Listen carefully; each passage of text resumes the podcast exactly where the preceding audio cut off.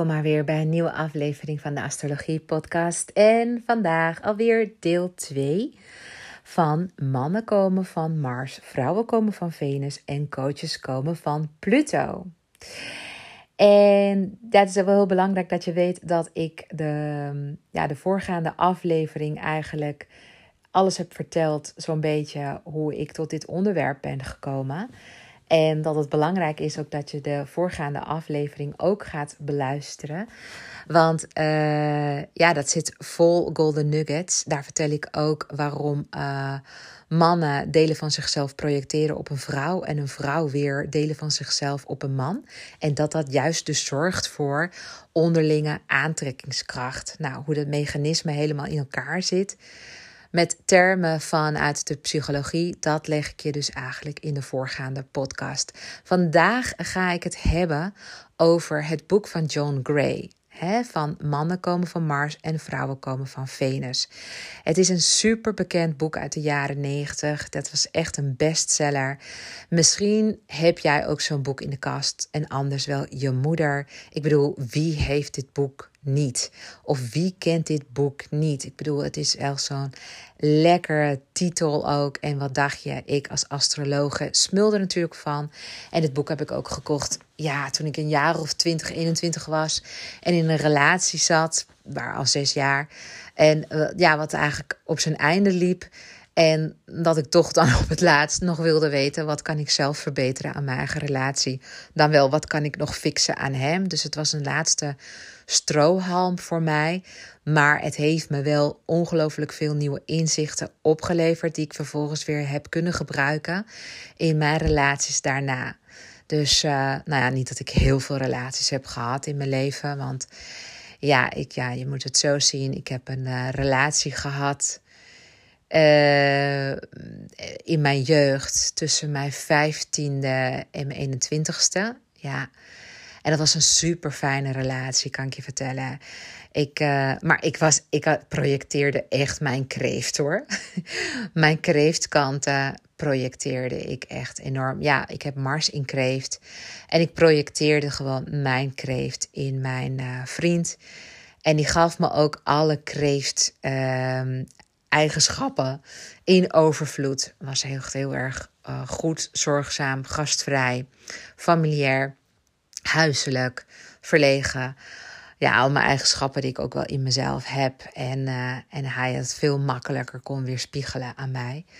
Dus uh, ja, dat vond ik echt heel fijn. En ik denk dat ik weer bij hem iets ja, dat hij iets projecteerde op mij als uh, de vrouw of het meisje met pit, met ambitie, met avontuurlijke geest, maar ook met hele grote realiteitszin, met beide voeten op de grond, ja, groot verantwoordelijkheidsgevoel. En, uh, en ook wel wijs. Ja, je kunt wel stellen dat ik toen ik 15 was best wel wijs was. Ik ging ook op mijn vijftiende het huis uit. En dat had niks te maken met mijn wijsheid. Maar het was wel heel wijs om het huis uit te gaan. Laat ik het zo zeggen. Maar dit is echt een onderwerp voor een andere keer. En uh, daarna heb ik nog een relatie gehad met, met de vader van mijn dochter. En dat was ook een hele transformerende relatie. In de zin dat ik, uh, nou ja, van deze relatie juist weer leerde wat nou echt mijn eigen waarden waren en waar ik echt niet mee kon leven. En uh, nou, ik, ik, ik lag, nou ja, laat ik het zo zeggen, ik lag continu overhoop in deze relatie. Ik dacht dat ik het wel kon fixen, maar ik kon echt niet mijn partner veranderen. Echt gewoon niet. Dus dames, uh, als je ooit denkt dat je je partner kunt fixen, forget it. It won't happen. Maar mannen laten zich gewoon niet fixen. Je kunt natuurlijk wel in de loop der tijd wel hè, eh, eh, kenbaar maken waar jij goed op gaat. En dan mag je hopen dat hij het oppikt. Maar over het algemeen, ja, uh, man will be man. En ah, uitzonderingen daar gelaten. Uitzonderingen daar gelaten. Maar ik, uh, ja, ik, ik, ik, ik, ja, ik lag wat ik zei. Ik lag gewoon continu overhoop. Veel te vaak. Ik kon gewoon tegen bepaalde eigenschappen niet. En, uh, En, en andersom uh, gold dat waarschijnlijk ook. Ik bleef altijd rustig. Ik was soms, ja, hoe moet je dat zeggen? Hij, hij zag het soms van, ja, als zakelijk of niet van mijn stuk te brengen. Of, uh, en hij wilde juist wat meer reuring in de tent en wat meer dat de relatie een beetje wat meer een, uh, ja, een, wat meer knetterde of zo. En uh, ja, daar hield ik dan weer niet zo van. En, uh, maar dat, dat, dat gebeurde wel uiteindelijk. En, en dat had allemaal te maken dus met bepaalde dingen waar ik mee geconfronteerd werd in mijn relatie, waar ik niet blij mee was. Waardoor ik alsnog uh, tot vuurwerk, nou ja, kwam. ja, ik ben ook wel eens een paar keer echt gewoon ontploft. Echt gewoon als, nou ja, vulkaanuitbarstingen. En dat kun je misschien helemaal niet voorstellen als je zo naar me luistert en je denkt: oh, misschien heeft ze, wat heeft ze een rustgevende stem en noem het maar op. Ja, ik ben echt heel erg kalm en rustig en ik kan alles overzien en, en wijs. En, uh, of wijs, ja, wat is wijs? Uh, mag je dat van jezelf zeggen? Ja, dat mag je van jezelf zeggen. Oké. Ja. Um, ja, dat ik uiteindelijk toch wel weer uh, ontvlamde. Uh, en, en, en dat ontvlammen gebeurde steeds vaker. En toen werd het op een gegeven moment ook gewoon heel destructief. En toen was er geen houden meer aan. En daarna ja, verdween het vertrouwen. En daarmee dus ook de liefde. En ja, dat, uh, die relatie kwam tot een einde. Maar wat we wel hebben kunnen produceren. En wat natuurlijk fantastisch is van die relatie, is dat ondanks zeg maar al die zwaarte en, en, en ingewikkeldheid en complexiteit tussen ons, er toch een heel prachtig kind is uh, gekomen. Onze dochter werd geboren en uh, wij ja, kunnen nog steeds, hè, ik en mijn ex kunnen nog steeds heel goed met elkaar uh, nou ja, communiceren of contact hebben. En zeker als het over ons kind gaat, dan kunnen we echt elkaar aankijken. En met tranen in onze ogen zeggen van wat een mooi, wat een mooi mens is hij. Hè? En uh, dat hebben we goed gedaan. Dat hebben we goed voor elkaar. De rest hebben we niet zo goed gedaan, maar dit hebben we wel heel goed gedaan. En uh, ja, en onze dochter is super blij met ons allebei en kan met ons allebei super goed door de bocht. Door één bocht. Of heet dat zo? Ja. En, uh, maar goed, ik ben blij dat mijn ex mijn ex is. Om het zo maar te zeggen, ik had het echt niet langer volgehouden. En ik denk hij ook niet. en, maar we zijn allebei wel nu super gelukkig in onze nieuwe relaties. Uh, hoewel hij heeft daar nog een hele lange weg in afgelegd van uh, trial and error. Met uh, verschillende partners. Kon het geluk niet vinden. En ik ben wat meer ja, behoudend. Dus ik begin niet zomaar aan iets. En ik laat ook niet zomaar iemand heel snel toe in mijn leven. Ik spring niet, eh, ik ben niet echt van het hals over kop. En, uh, nou ja, en we trouwen en we leven nog langer gelukkig. Ik vind het wel fijn om de kat uit de boom te kijken. Om een beetje te testen. Vind ik ook wel heel belangrijk. Om normen en waarden te testen. Je moet maar eens even bij jezelf nagaan ook hoe jij bent in relaties en hoe jij in, in een relatie uh, begint, hoe dat is gegaan bij jou. En ook al ben je 30 jaar getrouwd, dan nog kun je terugdenken aan van hoe was dat toen gegaan. Want hoe het toen ging, is eigenlijk ook nog steeds hoe het nu gaat. Misschien ben je wel een beetje voorzichtiger omdat je hebt geleerd van mislukte relaties. Maar dan nog steeds. Ik bedoel, als je je eenmaal overlevert aan de liefde, dan heb je een bepaalde manier van doen en laten. En, ehm, en dat is voor iedereen weer verschillend. Ik heb na die relatie nog een relatie gehad van tien jaar.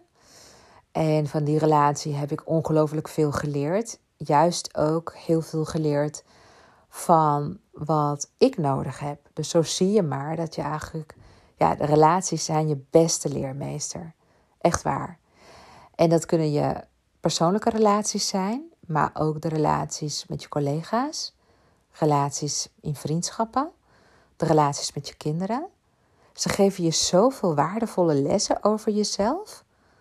Over je eigen liefde, over je eigen waarde, over je, zelfrespect, over je zelfvertrouwen, over je geduld, over je, nou echt heel veel lessen krijg je daarvan. En je blijft gewoon zitten. Je moet de klasje nog een keertje overdoen als je die lessen niet hebt geïntegreerd. Dus elke relatie brengt je gewoon hier nieuwe lessen. En er zijn relaties ook binnen bijvoorbeeld je familie, die jou ook belangrijke lessen te geven, te brengen hebben.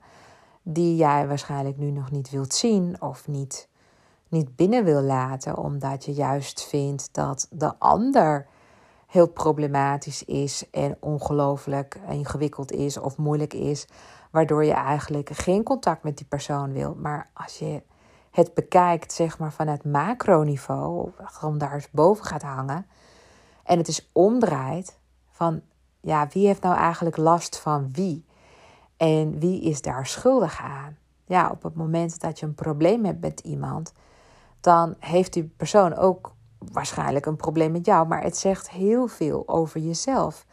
Want je projecteert wat je, wat, wat je zelf niet oké vindt aan jezelf op de ander. De ander vergroot alleen maar datgene wat er in jou zit. Het is, ja, we leven in een spiegelparadijs, zeg ik altijd. En uh, iedereen weerspiegelt een stukje van jezelf.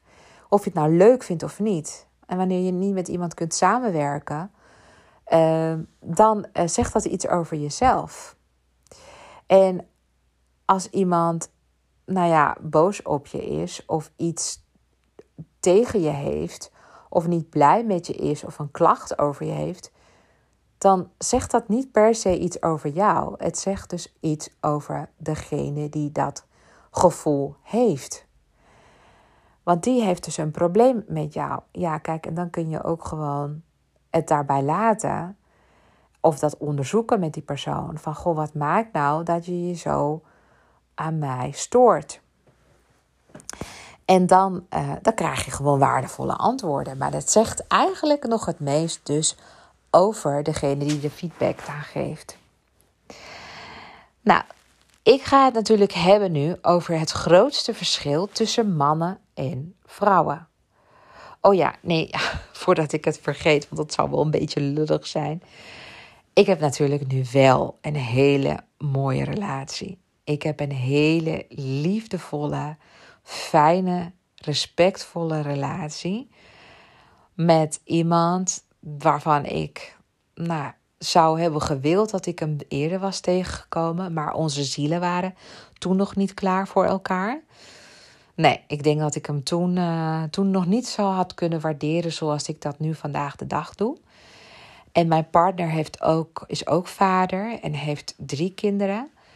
En ik ben dus bonusmoeder van zijn kinderen. En hij is bonuspapa dan weer van mijn dochter, die inmiddels meerderjarig is. Maar ja, we hebben wel uh, uh, een hele warme relatie. En met warm bedoel ik dat er gewoon heel veel begrip is over en weer, maar ook heel veel ruimte. We, we laten elkaar vrij in dat wat we nodig hebben. En we stimuleren ook elkaar en we supporten elkaar, we motiveren elkaar, we komen voor elkaar op. En ja, er vallen wel eens gewoon harde noten. Maar dat heeft niet zozeer te maken met het, het, het, het, ja, het onbegrip of zo. Maar meer te maken met dat je uh, nog niet duidelijk genoeg naar elkaar toe hebt uitgesproken wat je nodig hebt. Ja, ik heb deze relatie, ik ben nu, ja, ik ben nu drie jaar. Nou, het is nog ja, aan de ene kant vrij pril. Aan de andere kant, we hebben al heel veel samen meegemaakt en gedaan. Hij was echt meteen overtuigd van, nou, uh, jij, Deb, je bent de vrouw van mijn leven. Hij heeft me ook, uh, nou, we waren vier maanden aan het daten en toen had hij me eigenlijk al ten huwelijk gevraagd. We zijn nog niet getrouwd hoor, maar we, ja, het is waarschijnlijk wel, ja, dat ligt wel in de planning. En we hadden gewoon een hele, ja, um, mooie start, kan ik wel zeggen. En we wonen samen en uh, hij helpt mij ook in het bedrijf. Hij is zelfs mijn integrator. En uh, ja, is een waardevolle teammember. Stuurt uh, iemand van de techniek aan. En mijn assistenten. En nog freelancers. Gewoon met de mensen die in mijn team uh, werken. Ook van uh, support, van klantsupport. Daar heeft hij ook contact mee. En hij zorgt, ja, hij is gewoon de buffer tussen mij en het team. Zodat gewoon de dagelijkse operatie gewoon heel smooth verloopt.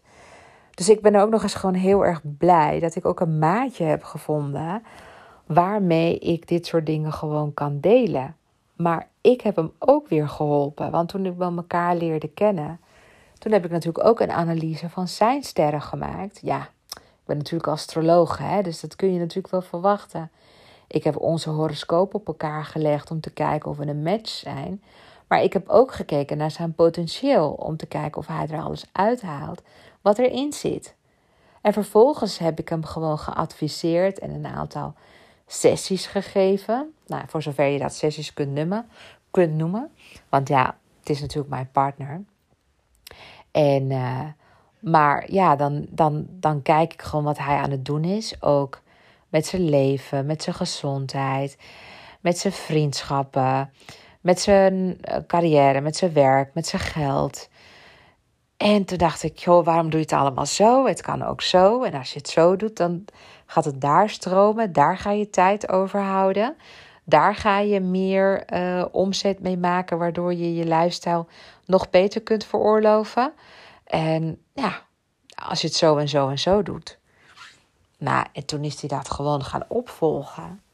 En hij wist niet wat hij meemaakte. Hij wist niet wat hij meemaakte. Hij is gewoon gaan doen wat ik hem heb gezegd. En sindsdien, nou, zijn, zijn, zijn, zijn gezondheid is erop vooruit. Ik bedoel, hij sport. Hij um, zorgt ook heel goed voor zichzelf. Nog beter zelfs. Hij heeft ook zijn werk aangepast, zijn doelen aangepast. Zijn, um, en, en, en daar is hij naartoe gaan werken en dat heeft hij allemaal behaald. Hij heeft zijn vriendschappen weer opgepakt op een heel ander level. Uh, nou, kortom, ik kan alleen maar gewoon zeggen: groei vanuit zijn eigen horoscoop. En ik hoefde alleen maar zijn horoscoop aan hem te vertalen. En hem dus het advies en tips te geven. Als je het zo en zo doet, dan ga je gewoon als een komeet. Nou, hoe mooi is dat dan? Dat hij dan echt gewoon naast mij helemaal aan het bloeien is. En ja, dat we samen ook gewoon echt kunnen genieten van onze groei. Op allerlei vlakken. Maar we gaan het nu even hebben over het boek van John Gray. Want ja, ik wil ook dat jij iets leert, ook over jouw eigen relatie, je relaties. Maar ook dus niet alleen maar je liefdesrelaties, maar ook je relaties met de mensen waar je mee samenwerkt. Want misschien heb je ook een team waar je mee samenwerkt. Maar ook in je vriendschappen, maar ook met je klanten. Als je mannelijke en vrouwelijke klanten hebt, dan is het ook goed dat je weet dat er verschil is. Want beide seksen, eh, echt allebei, dus zowel de mannen als de vrouwen, die communiceren gewoon echt anders. En ze reageren beide ook anders op emoties. We hebben andere dingen nodig om ons geliefd te voelen, wij vrouwen, en we gaan anders om met het geven en ontvangen van hulp. Zo hebben vrouwen veel meer behoefte aan zorgzaamheid, begrip en respect, terwijl mannen meer geven om vertrouwen, acceptatie en waardering.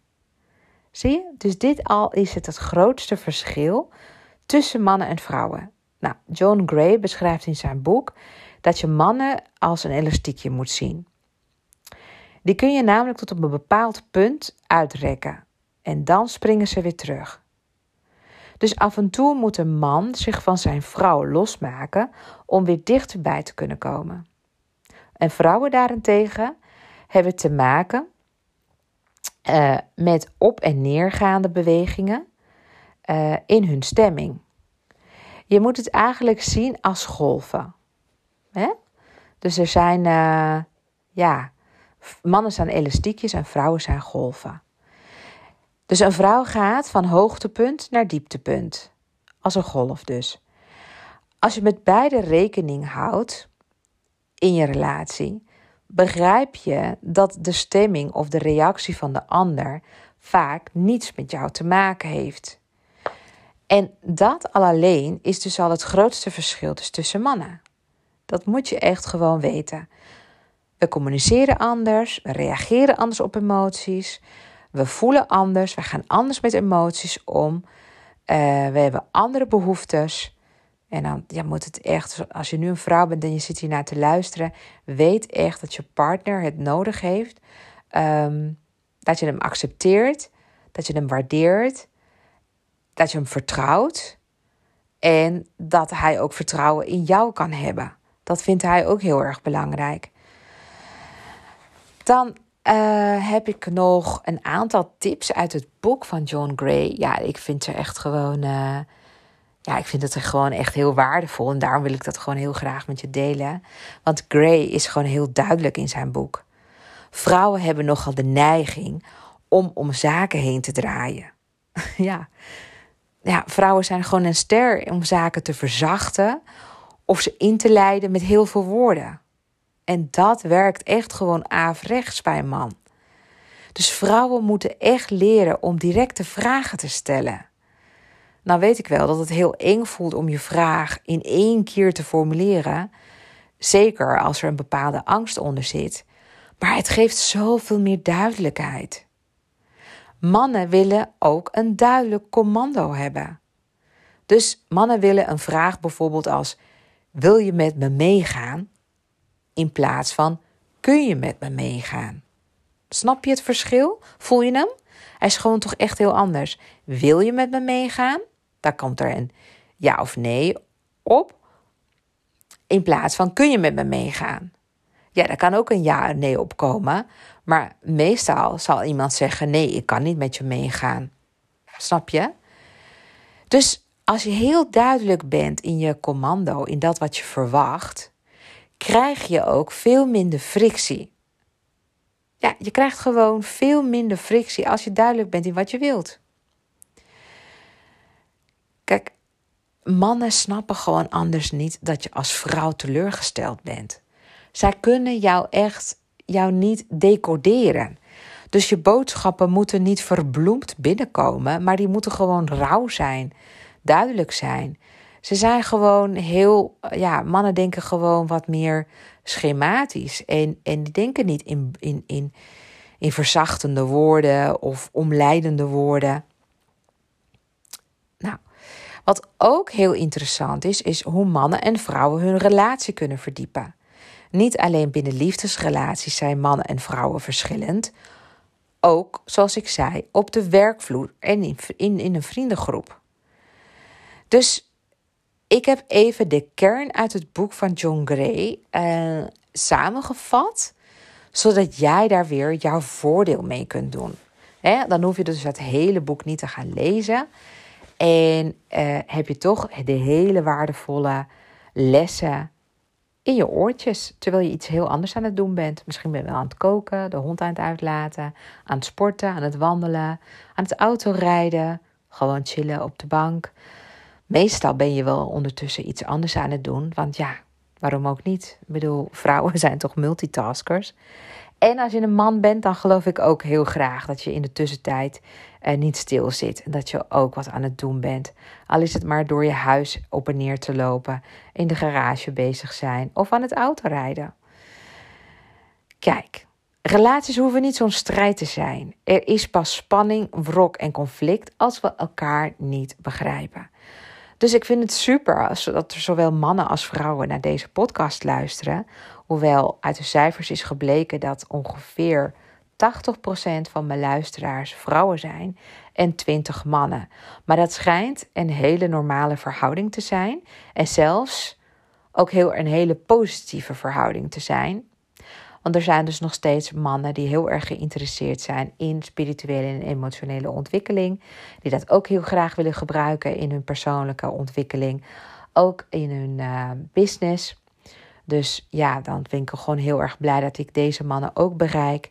Lieve mannen, lieve luisteraars.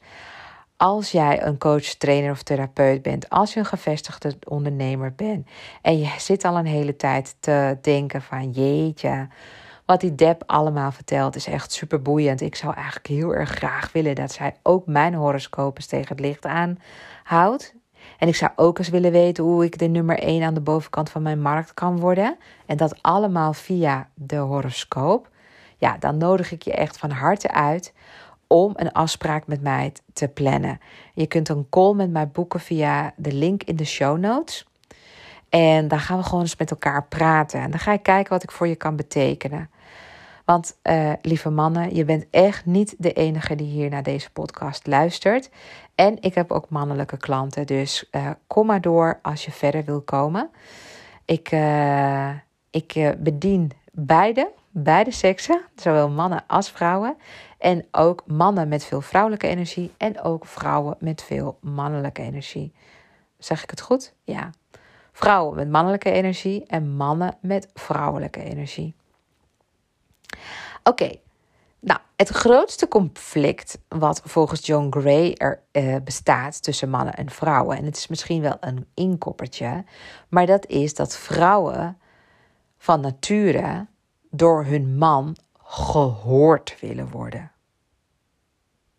Gehoord willen worden, ja? En mannen zijn van nature probleemoplossers. Dus de kern van het probleem is is dat hij er geen idee van heeft dat hij haar zou kunnen helpen als hij alleen maar met medeleven en belangstelling naar haar zou luisteren. Dat is alles wat je hoeft te doen als man. Wat ook een man niet weet, is dat, dat uh, uh, Venus, het planeet Venus, het heel normaal vindt om over problemen te praten. En dat dat dus niet hetzelfde is als met een oplossing te komen. Een vrouw wil niet dat je met een oplossing komt. Een vrouw wil dat je naar de luistert.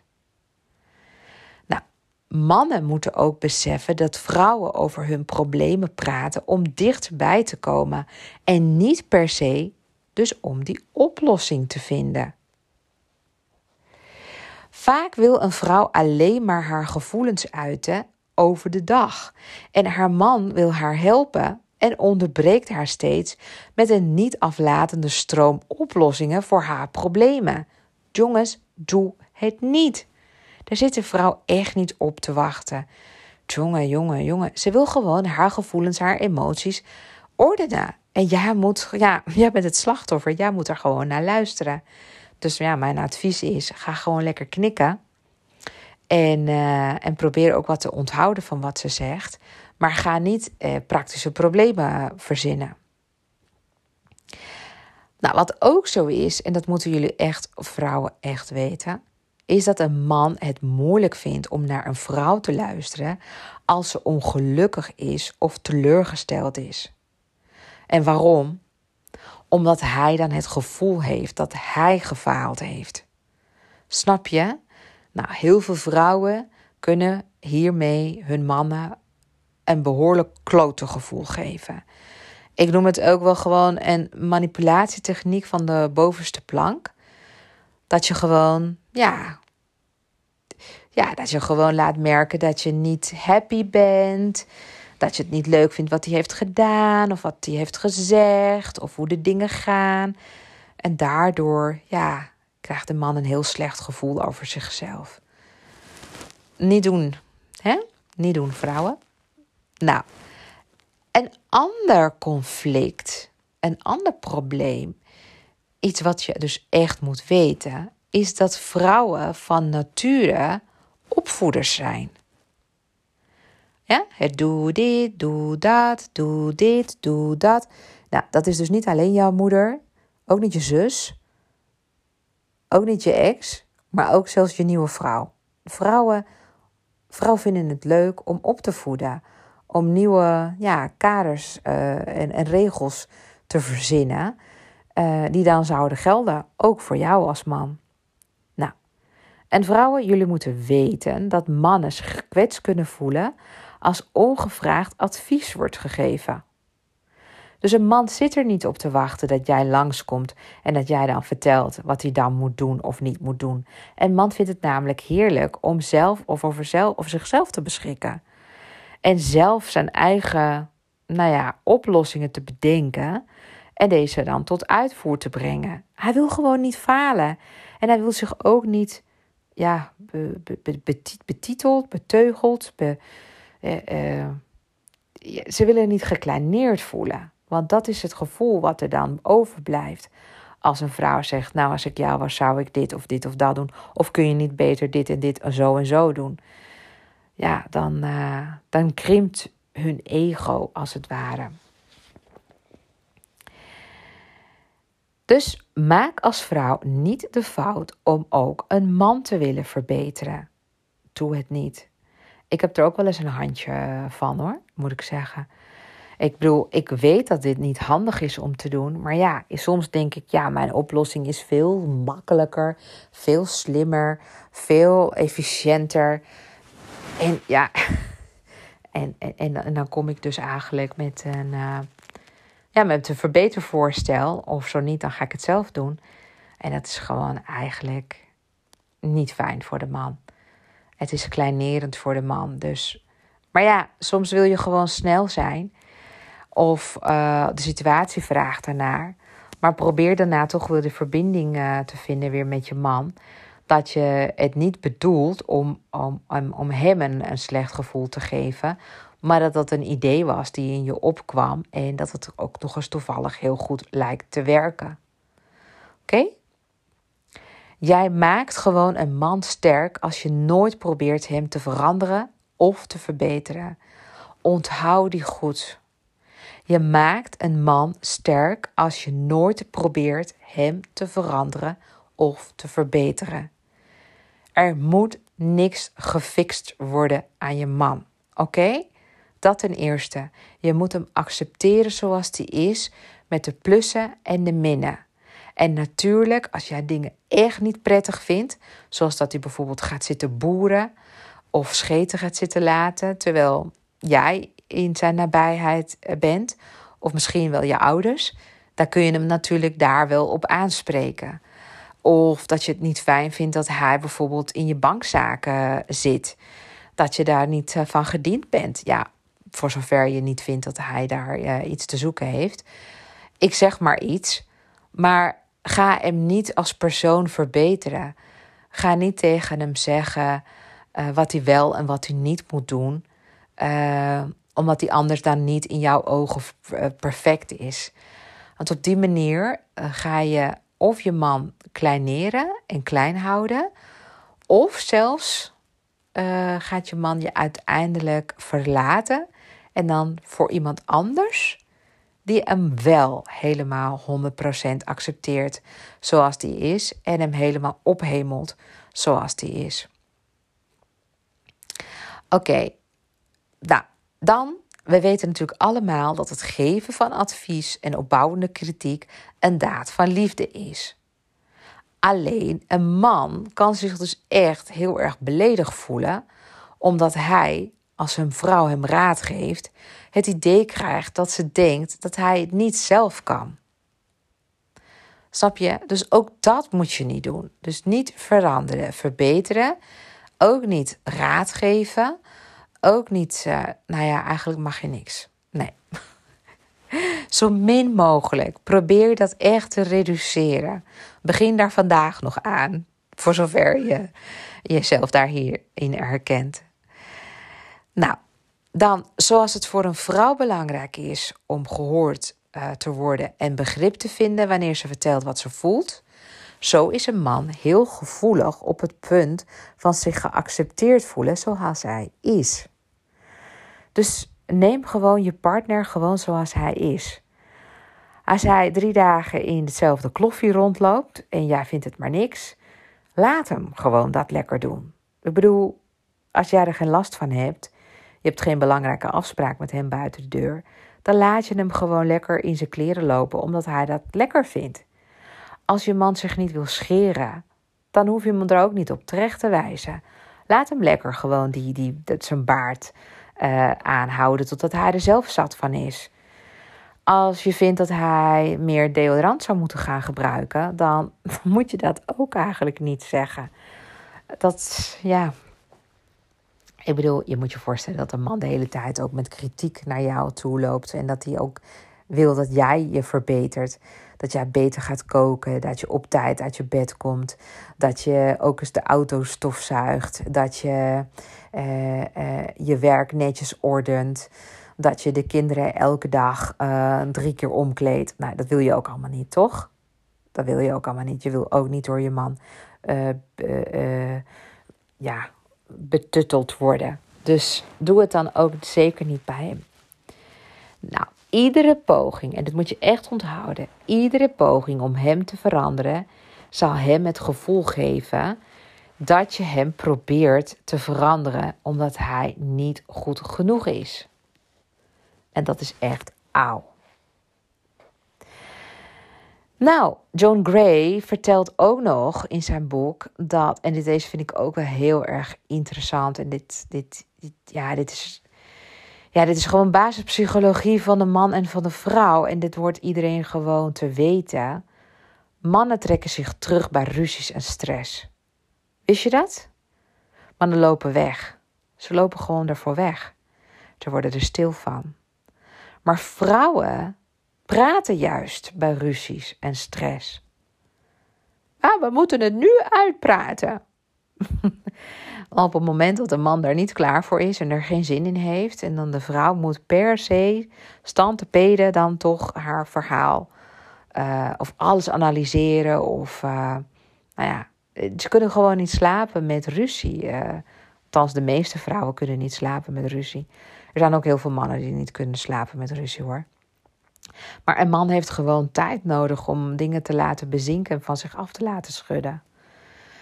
Dus wat je dus moet weten is dat de Marsbewoner, de man dus, zich meestal afzondert en stilletjes nadenkt over wat hem dwars zit.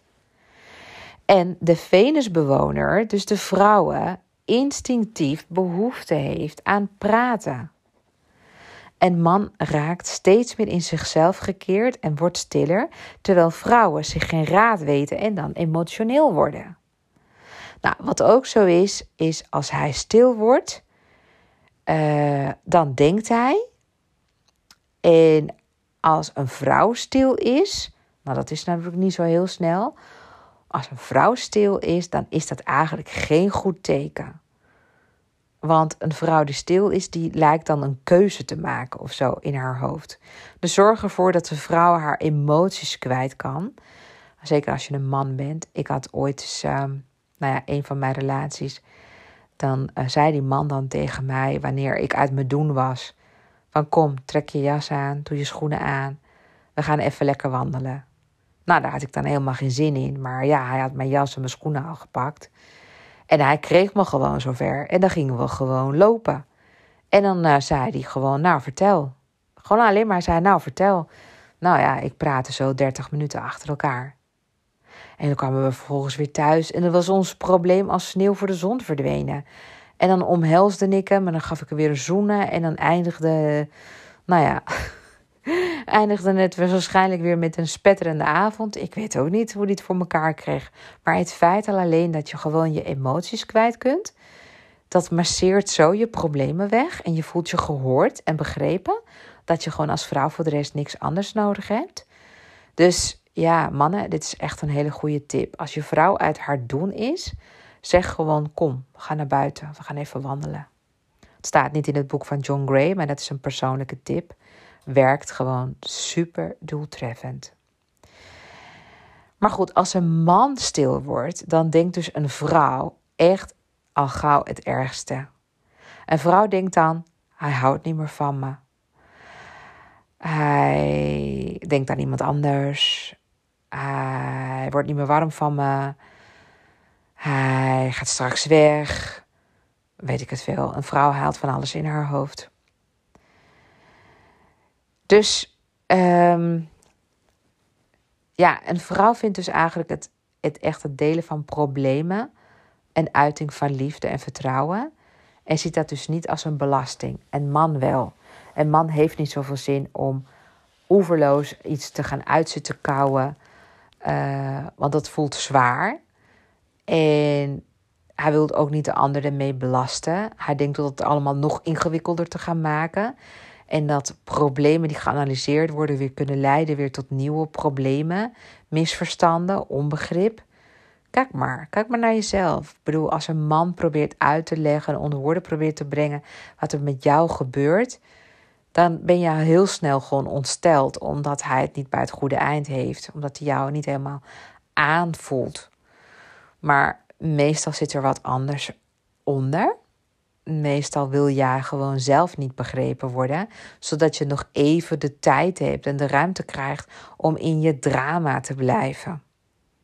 En een man wil gewoon dat je zo snel mogelijk uit je drama komt. Dus dat is een belangrijk verschil. Vrouwen schamen zich niet voor hun problemen, want hun ego is niet afhankelijk van competent lijken, maar het hebben van liefdevolle relaties. Ja? Daar is het ego van vrouwen afhankelijk van. Liefdevolle relaties hebben. En wij vrouwen moeten gewoon nou eenmaal accepteren dat een man behoefte heeft aan afzondering. Mannen hebben instinctief deze drang tot afstand nemen. Dat zit gewoon nou eenmaal in hun genen gebakken. Super belangrijk dat je hier rekening mee houdt. Nou, dan een ander uh, punt wat Joan Gray aanhaalt, is dat mannen bang zijn om te geven. En dan, surprise, not surprise, vrouwen zijn bang om te ontvangen. Voel je hem? Herken je hem? Laat me dat even uitleggen.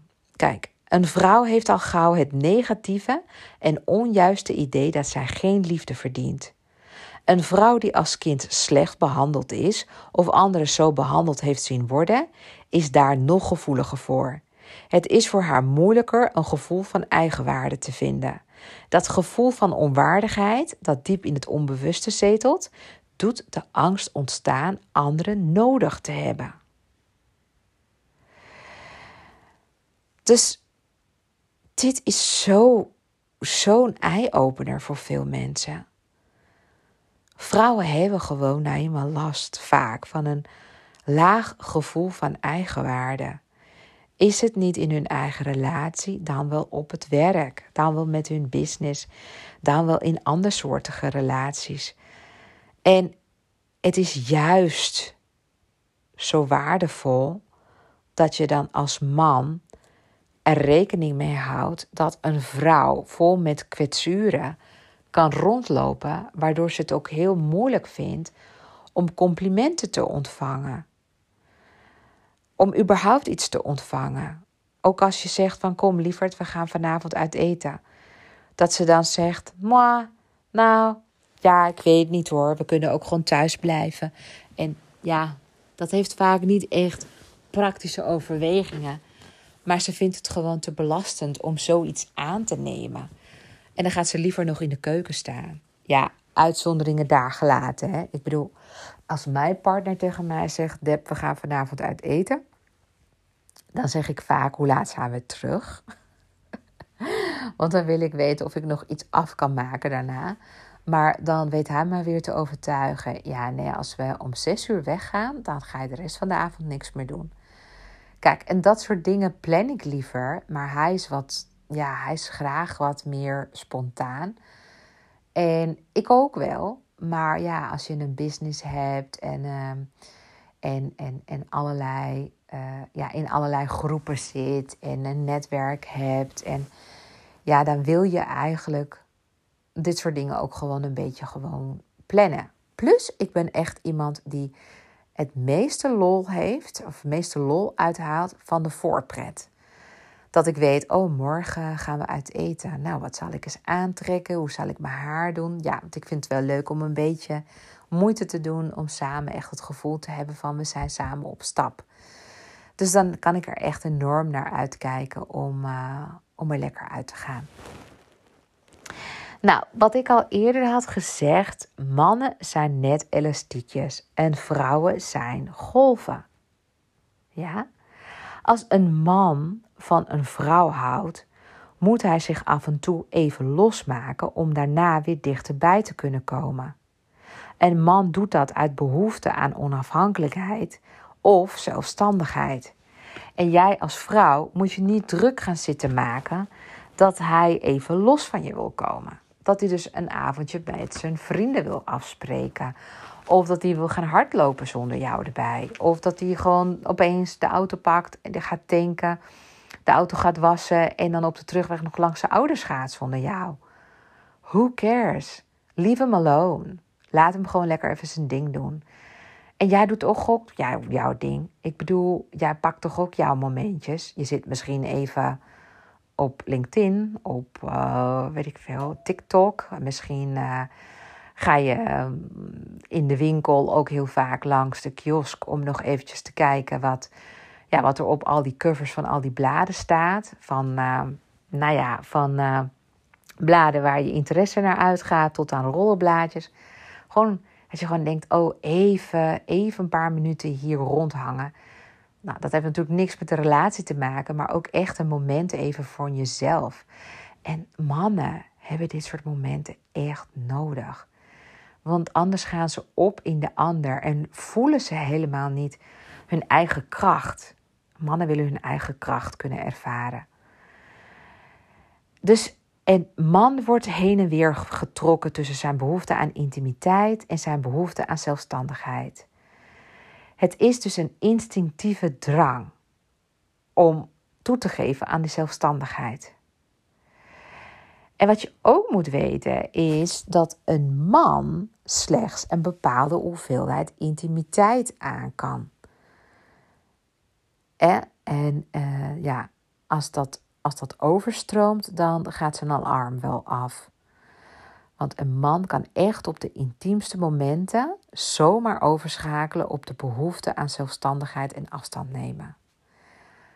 Snap je wat ik bedoel? Dat is nou het gekke. Dan staan ze opeens weer op of zo, naar de daad, en gaan ze nog even wat eten of roken of drinken of de hond uitlaten of whatever. Um, ja, dan komen ze gewoon even los weer van je. En dan moeten ze even weer op zichzelf, weer ja, tot zichzelf kunnen komen. Nou, vrouw, vrouwen leggen vaak dus het afstandelijke gedrag verkeerd uit. En dat omdat een vrouw over het algemeen om andere redenen afstand neemt. Een vrouw doet dat wanneer ze er niet op vertrouwt dat een man haar gevoelens begrijpt of wanneer ze gekwetst is en bang is dat het weer zal gebeuren. Of wanneer hij iets fout gedaan heeft waardoor ze teleurgesteld is. Dat is de enige reden wanneer de vrouw de verbinding verbreekt. Over het algemeen, hè? En dat is ook nog de theorie van John Gray. Ga maar even na bij jezelf tot dat bij jou ook het geval is. En wat John Gray ook zegt, is dat het gevoel van eigenwaarde van de vrouw stijgt en continu ja, stijgt en daalt in een golfbeweging. En deze golfneiging neemt toe wanneer een vrouw een intieme relatie heeft. Een verstandig man doet er alles aan om een vrouw de ruimte te geven voor deze op- en neergaande golfbeweging. Dus beste mannen, als jij denkt, Jezus, echt, vrouwen, je kunt beter kippen houden. Althans, dat zei een van mijn, uh, een van mijn exen wel eens. Ja, vrouwen, ja, ja, je kunt beter kippen houden. En waarom? Ja, uh, woman, make up your mind, denken mannen vaak. Want een vrouw wil dan naar links en dan naar rechts. En dan nog deze optie open houden. En dan ja, hadden ze dit besloten, gaan ze toch dat weer doen. Ze doen vervolgens wat hun gevoel en intuïtie ze ingeeft. En niet helemaal vanuit ratio ingegeven. Waardoor voor een man het soms heel lastig is om te volgen wat de vrouw nou wil. En dat is ook de reden waarom de meeste mannen uh, zich achter hun vrouw scharen en zeggen: Whatever you want, babe. En dus ook heel vaak tegen vrienden en, en familie zeggen wanneer mensen willen afspreken, is van, nou, ik zal het even overleggen met het thuisfront. En het thuisfront is altijd dus de vrouw. Kijken hoe de pet van de vrouw er op die dag ja, uh, staat en wat ze wil. Een man durft gewoon niet zo heel snel afspraken te maken of iets te gaan kiezen zonder de goedkeuring van de vrouw. En, want die weet, ja, ik, ik denk dat ik wil weten hoe mijn vrouw hierin staat, maar ze kan zomaar veranderen. En soms verandert ze ook maar voor het veranderen. Omdat ik A heb gezegd, wil ze per se B zeggen, omdat het haar een betere keuze lijkt op dat moment. Dus mannen worden daar helemaal nerveus van, hebben daar helemaal geen zin in. En daardoor denken ze, nou, zolang de keuzes of eh, eh, eh, ja, de dingen niet erg afhangen van iets heel belangrijks, gaan zij ook echt die keuzes niet maken en consulteren ze dus hun vrouw en laten ze vaak de vrouw in de lead zijn. Want de vrouwen, ja, 9 van de 10, vrou 9 van de 10 vrouwen hebben thuis de broek aan. Ze bepalen wat er gebeurt, waar het geld aan wordt uitgegeven, waar, we, waar, waar, waar mensen op vakantie uh, gaan, uh, wat voor kleur de auto gaat worden, of er geld wordt gespaard, uh, of er, nou ja, wat er wordt gegeten. Vrouwen bepalen echt heel veel. Nou, en dan tot slot en dat is dan echt het allerlaatste wat ik er nog over te vertellen heb. Maar ik neem aan dat als je tot nu toe nog steeds aan het luisteren bent, dat je dit echt heel erg boeiend vindt. Dus de laatste. Mannen vermijden vaak ruzies, vrouwen niet. Ja? Dat is een, een wetmatigheid. Vrouwen vermijden geen ruzies. Mannen wel.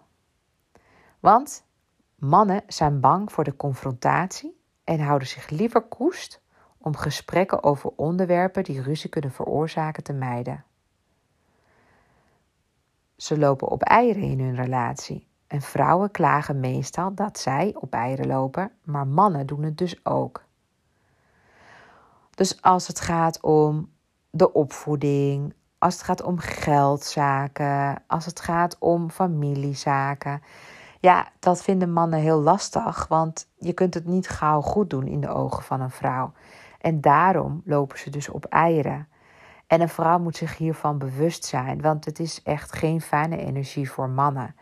Dus wil jij een lange, uh, goedlopende relatie hebben, die long lasting is, dan zul je daar heel bewust van moeten zijn dat een man bang is dat er een ruzie om de hoek ligt als hij de waarheid tegen je gaat zeggen.